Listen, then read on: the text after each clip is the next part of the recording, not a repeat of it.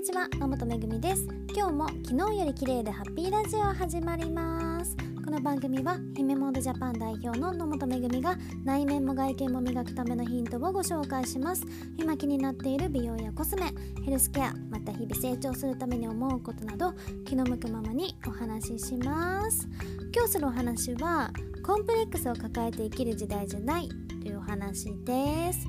このタイトルの「コンプレックスを抱えて生きる時代じゃない」というのは私のお友達が言ってた言葉でもうほんと確かにそうだなってすごく共感したんですよ。なのでそのことについて話したいなと思ったので取り上げました。で今悩みを解決する方法ってたくさんあるんですよね。で例えば肌荒れだったり目の形が嫌だとかね鼻の形が嫌とか顔に悩みがあるんだったら美容クリニックに行って整形とかそういうねあのレーザー治療とかいろいろすればいいですしと体型が気になってたらエステで送信したりとか美容クリニックで脂肪吸引やったりとかとライズアップのようなジムもあるじゃないですか。他にも薄毛とか円形脱毛症とかで悩んでたら AGA のクリニックもありますし私が販売しているようなオーダーメイドウィッグもあるんですよね。なので悩んで落ち込んで悲しい思いをずっとずっと抱えて苦しむ必要ってないんですよ。ほんとねあのお金を出せばすぐ解決できるものってたくさんあるんですよね。で悩みをずっと抱えるこのストレスっていうのがすごく体に負担をかけてさらなるマイナスさらなる負っていうのを呼び寄せるんですよ。で例えばコンプレックスが気になってしまうことによってコミュニケーションがうまく取れなくなって自分に自信がなくなって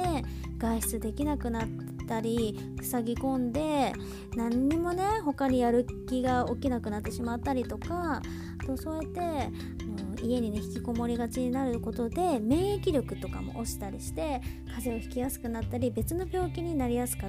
くなったりとかねしてしまうんですよ。でたった一度きりの人生なのにこんなね負のループにはまるのってすごくもったいないと思います。で私もですね実は肌荒れしやすいっていう悩みがありまして赤ニキビができて後に残りやすいんですよ。でねいろいろ私も赤ニキビを良くするために試してはいるんですけれどもうまくいくこともありますしうまくいかないこともあってまだね完全には解決できてないんですよ。でこれについて気にしたね時期もあったんですけれども今はシミになったらレーザーで取ればいいやと思って結構開き直っちゃってるんですよね。で悩みを解決するにはお金かかるじゃんっていう風に思うと思うんですよで確かにお金かかるんですけどこれねお金がなかったら別にね自分にお金がなかったらあの旦那さんとか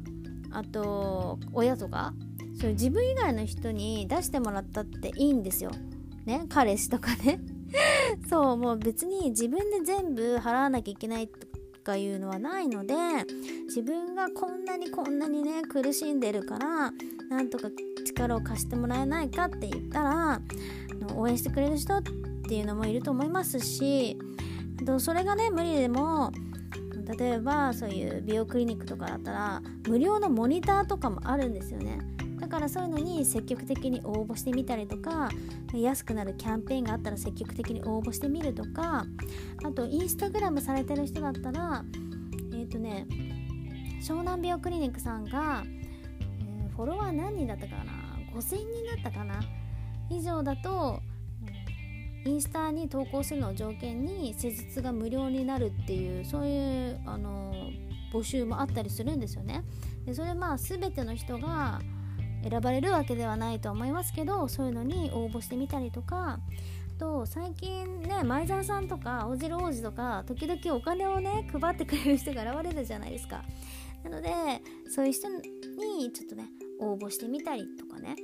一昔前よりもいろいろな可能性があるんですよね。だから自分だけの力って考えなくてもいろいろな可能性があるので、まあ、そういうのをねちょっと調べてみたりとかしてやれば、うん、叶ったりするんですよ。そう。だからぜひ諦めないでコンプレックス悩みをずっと抱えてないでうん少しでも早くね解決できる方法を探してみるのがいいんじゃないかなと思います。で悩みが軽くなったら自分だけじゃなくって周りにいる人も嬉しくなりますし安心するんですよね。特に家族とかは身近でね、見ていてくれている存在なので余計に嬉しいと思います。でさらに特に女性って花なのであの花フラワーのね花なので笑顔で楽しく過ごしてるだけで周りを明るくする力ってあるんですよ。